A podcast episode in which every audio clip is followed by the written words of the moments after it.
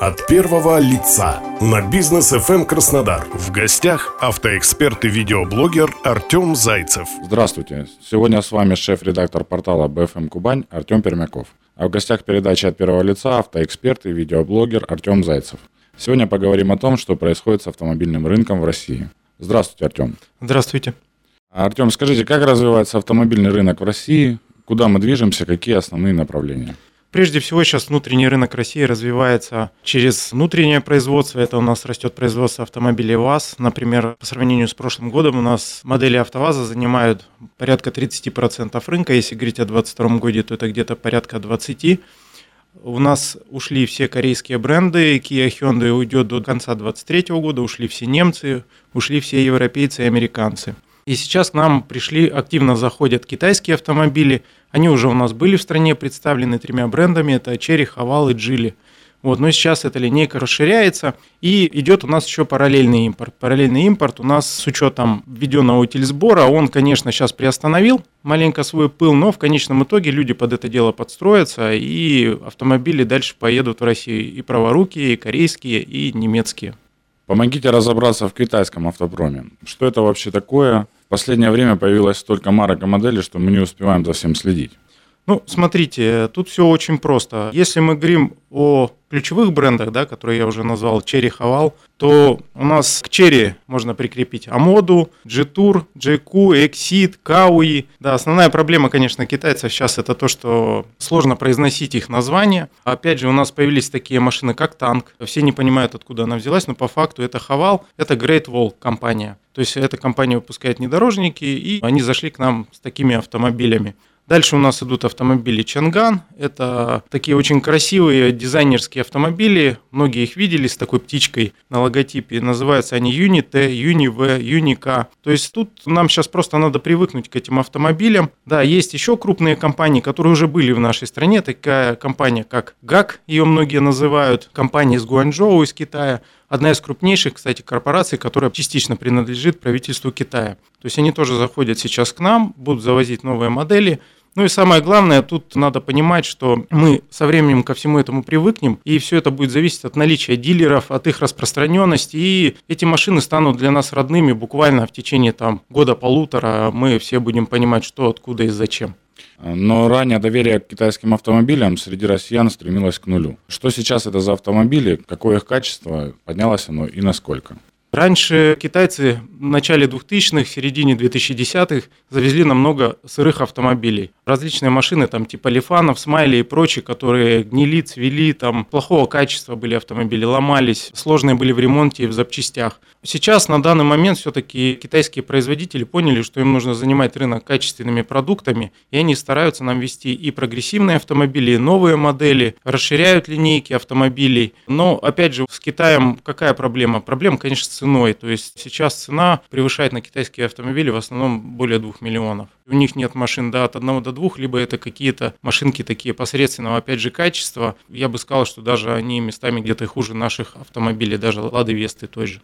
А за счет чего получается такая высокая цена? Это от себестоимости идет или же это какой-то может быть сговор там между китайскими марками? А, смотрите, вообще в принципе все автомобили подорожали. Да, у нас велся еще утиль сбор замечательный, который для юридических компаний там может доходить до миллиона с автомобиля с обычного, да но автомобили подорожали до введения утильсбора, и также, в принципе, и наши автомобили подорожали. С чем это связано, я не знаю. Например, в Китае все эти модели, там те же Эксиды, те же Черри, они стоят на миллион-полтора дешевле. То есть, если поинтересоваться этими вопросами, то вы увидите, что, например, какие-то популярные эксиды, которые у нас позиционируются как премиальные, там VX, у нас он стоит там около 4 с лишним миллионов, там он стоит порядка 3. С чем это связано, я не знаю. Сговор, не сговор, ну, я, к сожалению, не осведомлен в этом вопросе. Просто такая сложилась ситуация. От первого лица на бизнес FM Краснодар. В гостях автоэксперт и видеоблогер Артем Зайцев. Сообщалось, что к нам будут заходить еще производители из других стран, например, из Ирана. Что можете сказать об этих автомобилях? Смотрите, уже Иран к нам заходил, компания у них называется Иран Ходра. Заходили они с маркой Самант. Эта машина сделанная была на основе старого Peugeot 406. Эта машина, само собой, не нашла своих покупателей, потому что все-таки конструктив у нее с конца 80-х, 90-х. Но сейчас они планировали зайти к нам еще с одной машиной, называется она Таро или Тара. Эта машина построена уже на базе Peugeot 301, это довольно-таки неплохой автомобиль, но если наши потребители узнают, что эта машина построена на базе Peugeot, то у нее могут быть проблемы, потому что у нас очень скептически относятся к французским машинам.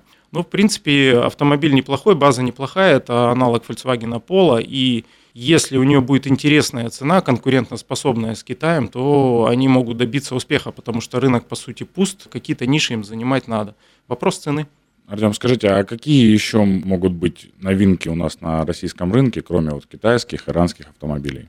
Это сейчас сложно сказать вообще, какие марки будут нам заходить. Я думаю, что Китай никого особо пускать-то не будет. И даже тот же Иран, они будут ему вставлять палки в колеса по-своему. В принципе, все остальные производители, те, которые производили, так скажем, качественные автомобили, единственное, может быть, Volkswagen через Китай к нам зайдет. У нас есть такая марка Jetta, да, был когда-то Volkswagen Jetta, а сейчас они Jetta VA3, то есть это аналог Volkswagen Polo, он производится в Китае. Кстати, в Китае Volkswagen распространены, они очень тесно сотрудничают, это один из их, э, так скажем, крупных рынков, где они участники.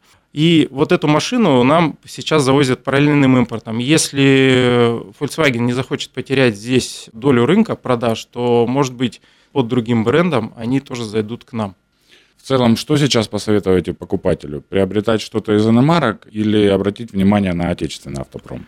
Ну, тут все зависит от бюджета покупателя. То есть, если мы говорим о новых автомобилях, то у нас до миллиона это только Лада Гранта. По сути, больше выбора у нас нет. От миллиона до двух у нас китайский Алсвин, либо наша Веста. Ну, так скажем, лично для меня Веста ближе, понятнее, ремонтопригоднее, надежнее. Ну, не то чтобы надежнее технически, а именно надежнее из-за того, что она проверенная машина, и то, что на любом углу мы можем купить на нее запчасти, и у нас никаких проблем с этим не будет, потому что, например, у таких производителей, как Черри и Хавал, все-таки были проблемы с запчастями, да, там, например, на те же коробки передач, еще на что-то, то есть буквально еще полгода назад люди сталкивались с такими проблемами, с долгими ремонтами. А сейчас ситуация изменилась в плане ремонтов, например, Volkswagen и Polo, который у нас есть, да, починить мотор на нем сейчас стоит очень дорого, порядка 200 тысяч, и запчасти бывает, люди ждут до двух месяцев. АвтоВАЗ недавно объявил о старте онлайн-продаж. Насколько перспективен этот сегмент рынка, когда можно будет без проблем купить авто в интернете? Это пробный проект, который запустился только в Тольятти на трех дилерах. Да? Там нужно оформить кредит, там человек получает 40 тысяч скидку, но все равно у него идет дилерская нагрузка, да, вот эта вся наценка финансовая. И по факту он у дилера эту машину и забирает. Проблема с дилерами у нас возникла вообще в целом в ковид, да, когда начался дефицит автомобилей, что корейских, что русских, любых вообще, да, там, когда с чипами, со всем этим. И у дилеров, ну, я немножко, может быть, скажу грубо, но дилеры у нас иногда действуют как вымогатели, то есть э, ты приходишь в автосалон, хочешь купить нашу русскую машину, да, обычную, то есть вот все, с деньгами пришел, цена, например, комплектации миллион сто по прайсу, тебе так говорят, вот стоит машина за миллион двести, у нее локеры, резиновые золотые коврики, различные дешевые магнитолы установлены за бешеные деньги, и в конечном итоге ты либо берешь сейчас за миллион двести тридцать, либо ждешь три месяца и покупаешь машину за миллион сто. То есть с машинами, даже с новыми, получается дефицит. Я не знаю, искусственный, не искусственный, но по факту даже купить нашу машину сейчас довольно-таки проблематично. От первого лица на бизнес FM эм Краснодар. В гостях автоэксперт и видеоблогер Артем Зайцев. Артем, а что будет с такими марками, как «Москвич»? Есть перспектива увидеть автомобиль собственного производства, а не перелицованного китайца? Я думаю, что в ближайшее время мы будем ездить на перелицованных китайцах. Во-первых, это крупноузловая сборка, это первый этап, потом следующий этап, скорее всего, будет это уже локальная сборка, то есть привезут оборудование, какие-то сварочные роботы придут к нам, сборка моторов, агрегатов различных. И тогда у нас появится, опять же, у нас есть, в принципе, культура производства за счет европейских марок, которые сейчас ушли но надо подстраиваться уже под Китай, да, то есть под те машины, которые приходят оттуда. Выбор этих автомобилей, ну, для москвича, то, что Джак выбрали, ну, это одна из крупнейших, старейших компаний Китая. А, я не скажу, что это лучшая модель, да, там тот же Джак GS3, который Москвич 3 у нас.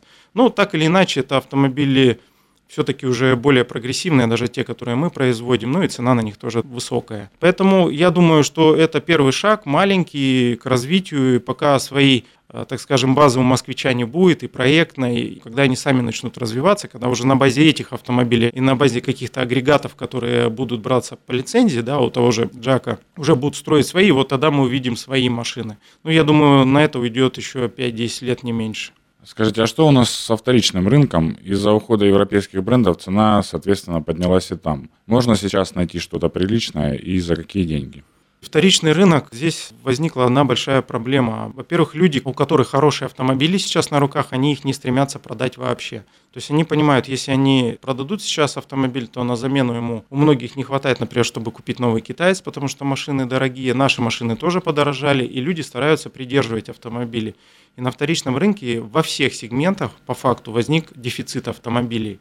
Плюс автомобили поднялись в цене очень сильно. Например, если мы возьмем за основу какой-нибудь базовый Ford Focus 2, который очень популярный на вторичном рынке, он раньше стоил там 450-500 тысяч, сейчас уже его цены приближаются к 900, а если это какие-то машины с маленькими пробегами, то цены переваливают за миллион. Поэтому люди хорошие машины держат, потому что понимают, что они тоже вырастут в цене, и пока они не приблизятся, так скажем, максимально близко к новым автомобилям, я думаю, что многие их продавать не будут. Как будет развиваться вторичный рынок? Ну, пока в России достаточно автомобилей все-таки на вторичном рынке, в том плане, что их много. А вот хороших именно предложений их мало. Если раньше люди стремились купить там некрашенные автомобили там, с минимальным количеством хозяев, можно было выбрать, то есть там 3, 4, 5 машин было да, в определенных сегментах в городе Краснодар, то бывает сейчас, когда автоподбор люди заказывают, порой уже даже с хорошими деньгами купить хороший автомобиль невозможно. Их просто нет физически. То есть эта ситуация, она постепенно усугубляется либо эти машины сдаются в трейдин, там через трейдин они попадают либо к знакомым, то есть многие машины даже до площадок таких, как Авито, они не доходят. Либо это они попадают к перекупам, перекупы уже делают свою наценку максимальную, и эти автомобили за бешеные деньги так или иначе продаются. То есть, ну, ситуация сложная, назовем ее так.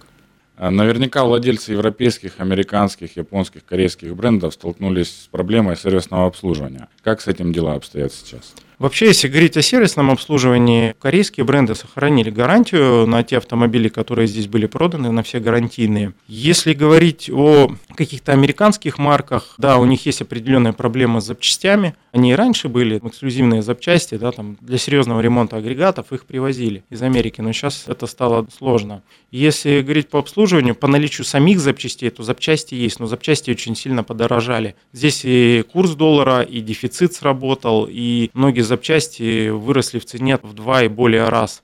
И последний вопрос. Недавно Центробанк повысил ключевую ставку до 15%. Прогнозируют, что, соответственно, повысятся ставки и по автокредитам. Какой совет дадите людям сейчас, которые хотят приобрести автомобиль? Подождать или брать сейчас? Да, ставка выросла. Сейчас средняя процентная ставка по автокредитам где-то порядка 18%. Исключая какие-то льготные программы для бюджетников, еще кого-то. То есть, если вы напрямую идете, то, конечно, сейчас брать в кредит машину очень невыгодно, потому что вы ее берете на 5-7 лет в основном, и, скорее всего, все-таки ставка упадет. Да, эта ставка прямо скажется на продажах новых автомобилей. С другой стороны, наших людей ничем не напугать, ни ставками, ни платежами. Если нашему человеку нужна машина, он ее пойдет и купит. Поэтому Тут совет простой. Если вам нужен автомобиль, то можно договориться с дилером, получить какую-то дополнительную скидку, чтобы скомпенсировать эту стоимость. Может быть, в трейдинг какую-то машину свою привезти, ну, которая у вас сейчас есть на руках. Добиваться максимальных скидок от дилеров. Только такой вариант. Артем, спасибо за разговор. Вам спасибо. С вами был шеф-редактор портала BFM Кубань Артем Пермяков. разговаривали мы с автоэкспертом и видеоблогером Артемом Зайцевым. Слушайте нас на Бизнес FM и читайте на kuban.bfm.ru.